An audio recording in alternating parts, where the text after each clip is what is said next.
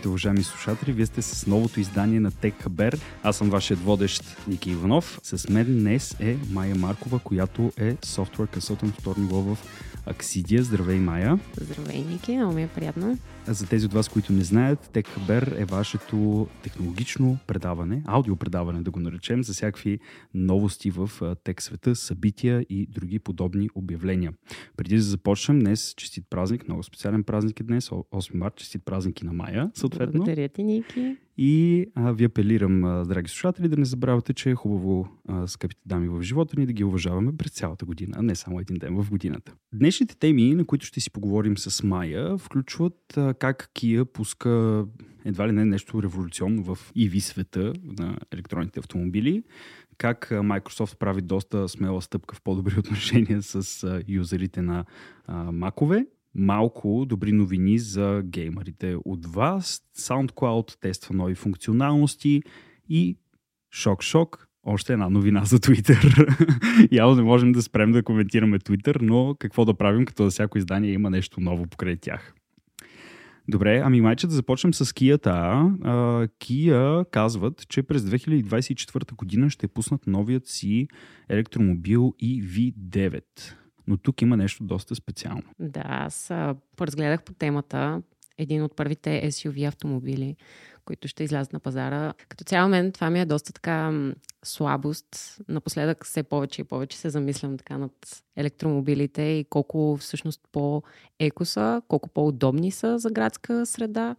Освен това, тук включваме и, че а, подготвят огромен размер. И точно това е нещо, което много така ме кара още повече да се замислям. Напоследък а, се чудя как ще пренасям колелото си напред-назад с моя малък хеджбек. Та, това е една страхотна такава алтернатива, където ще мога да си сложа и колелото в багажника. Именно, и освен колелото ще можеш да събереш всичките си приятели, защото ще има три реда това чудовище, което за, примерно, за американския пазар е нещо супер готино, защото а, знаем, че там потребителите по принцип са по-склонни да купуват по-големи автомобили. И тук а, казва, че реално а, тази Kia и ви девет ще е с размерите на един Cadillac Escalade, което е огромен автомобил. И цели семейства се събират в тия автомобили. Всъщност те вече пуснаха и ви шест, който е по-малкия вариант през две хиляди двадесет и първа година, който всъщност се оказа много голям хит на пазара и потребителите са доста така натръни, чакат да има повече информация, защото към момента имаме само снимки на силуета и на предните фарове. Да, между другото, доста агресивно изглежда на мене. А- аз съм ценител на такива по-интересните визии на автомобилите, така че би било интересно и да разберем и все пак и цената каква ще бъде. Именно.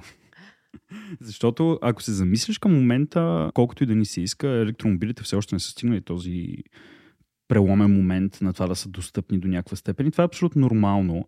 Въпросът е, че ако се замислиш, конкуренцията, специално на този и ви девет, не са много бюджетни варианти. Имаме Rivian ар едно ес, Mercedes и кю ес, Tesla Model X, Model Y, ако щеш, въпреки че е малко по-малка, които въобще не може да ги категоризираме като достъпни модели в никакъв случай. А и са доста конкурентни марки, в смисъл те са вече затвърдени на пазара, особено Tesla, нали, всеки, всеки знае за Tesla, пък сега Kia все още не се е наложила съвсем на пазарата. Ще бъде интересно какво ще предложат. И, или поне най-малкото не е с чак толкова хайп покрай mm-hmm. бранда, колкото Tesla и останалите, нали, както например Mercedes и пуснаха сега електромобилите и а, всички се побъркаха, нали, това е бъдещето.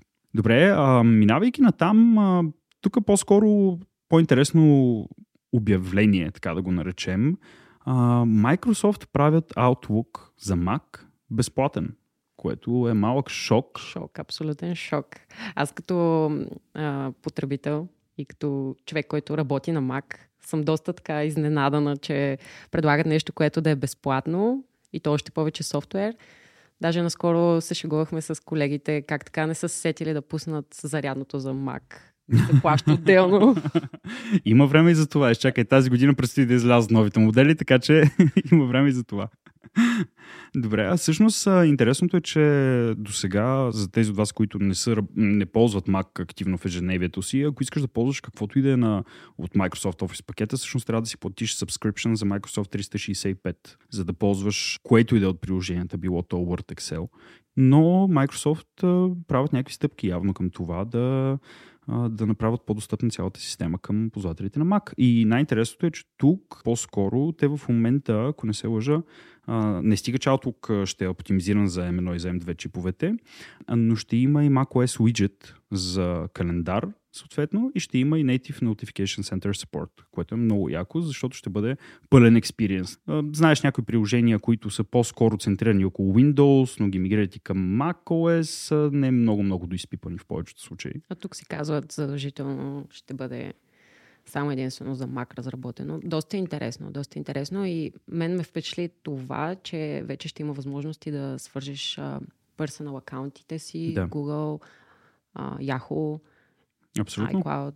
И интересно е, че това движение всъщност идва точно по средата на ребилдването на Outlook приложението за Windows, което е така доста интересно движение. Всъщност Microsoft реално тестват в момента и нова web-powered версия изцяло на Outlook от близо година, като идеята тук е да комбинират този Windows Mail App, който го има по Windows машините, с Outlook за Windows и всичко да е просто един имейл клиент или така наречения One Outlook, който да е на едно място да има всичко това, което каза и ти.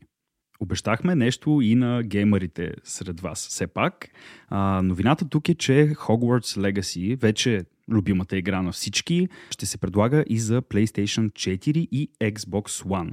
До сега, на десети февруари, мисля, че беше, да, я релиснаха само за PlayStation пет, пи си я релиснаха и за Xbox Series X и S, обаче видях вече колко е голям интереса и осъзнах, че всъщност трябва да и, уважат и по, по именно, старите си потребители. Именно, има и хора, които нямат PlayStation пет още, но добре направиха, вдигнаха хайпа с играта, наистина целият интернет избухна с тази игра и, а, както се казва на английски, without further ado, релиз датата е пети май, така че честито на всички, които ползват а, малко по-старата генерация конзоли. Аз също съм в това число, между другото, аз вкъщи си играя на PlayStation четири, дори не е Pro версията, просто си е най-основният PlayStation четири и на мен ми стига.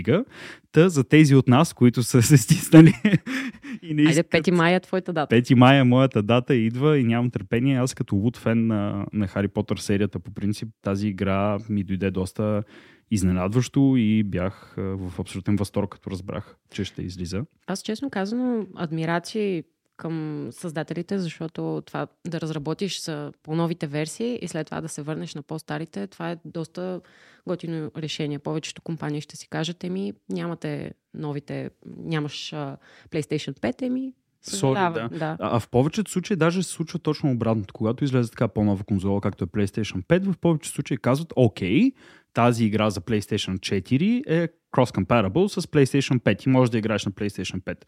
А, но доста рядко се случва да даунгрейднат един. Даунгрейднат, да, до някъде, но да кажем, че не е, нали, не е изключено, но сигурно не е често срещано. Това, което мен много ме впечатли тук е от геймплея, който гледах и трейлър, и, и социалните мрежи, и всичките видеа, е просто колко истинско е всичко и колко е огромен света в играта. Свободният свят да се разхождаш и да правиш каквото искаш. Сега, разбира се, който не го е играл, не се превъзбуждайте, не може да влезете в Хогвартс и да почнете да пляскате всички с Авада Кедавра, нали? Не става така. Но съвсем скоро се очаква да има модове, така че нищо чудно и това да е някакъв вариант в близкото бъдеще.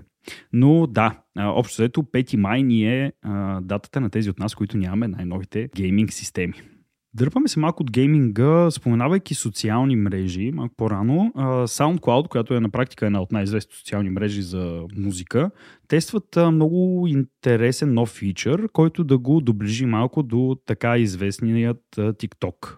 Този нов фичър позволява на потребителите да скролват, както се скролват TikTok видеа реално, и така да попадат на нова музика за тях, нови изпълнители, нови жанрове, ако щеш, като ще имат два фида общо, Discover и Following, като те са малко self-explanatory, Discover, неща, които не си срещал, Following за хората, които вече следваш. Този вертикален фич ще е Powered by Ей Ай, казват от SoundCloud, и ще даде на потребителите според тях малко повече свобода да са по-лесно свързани с креаторите в платформата.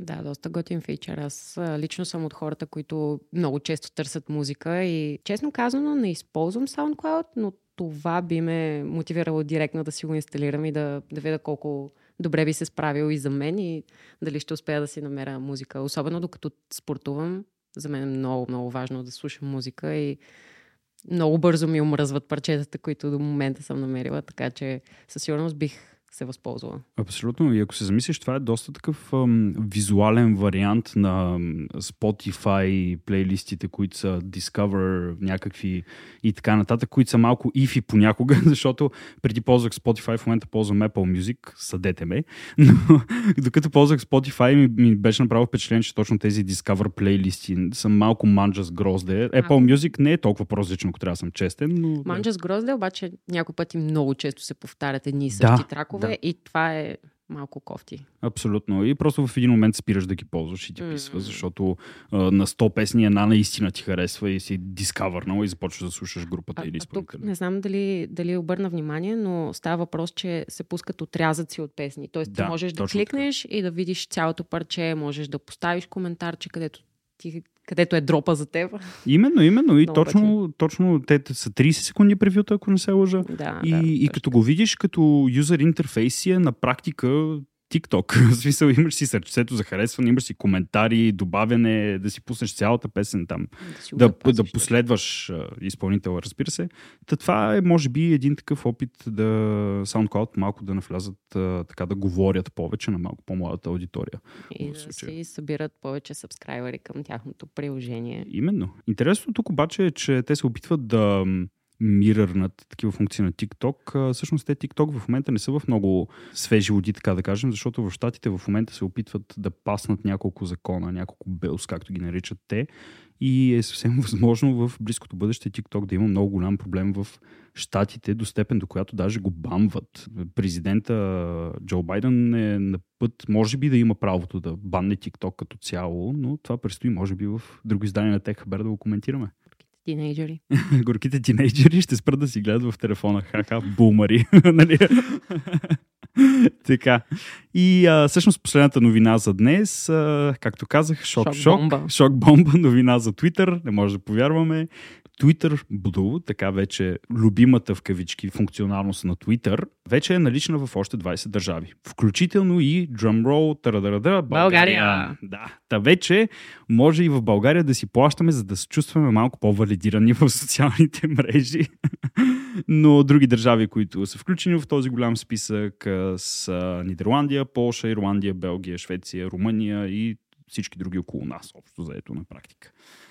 Тук идеята е, че вече става все по-известна тази функционалност на Twitter. Още през декември месец, когато а, Илон Мъск вече беше Си И О на Twitter, той пусна тази функционалност за осем долара на месец, където получаваш това синьо тикче. И възможността да си едитваш твита. Точно така, възможността да си едитваш твита, да а, след това компанията пусна фичъри, като да можеш да си постваш шейсет минутни видеа, да имаш по повече characters в Twitter, защото това в Twitter е голямо ограничение. Нали? Ако тръгнеш на някакъв рант, трябва да постваш трет, постваш едно, после на коментари отдолу да пускаш трет. А ако имаш Twitter Blue, вече имаш до четири хиляди символа, което си е наистина доста повече от това, което има в момента.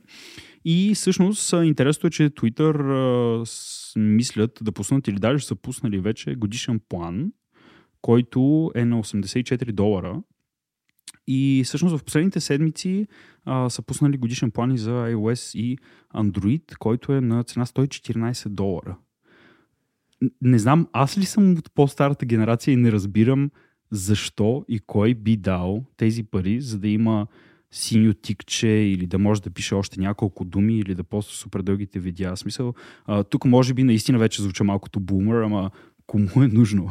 Имайки предвид, че има доста, доста социални мрежи, в които можеш да, да си споделиш мнението, да си споделиш видеото безплатно, без да имаш някакви ограничения.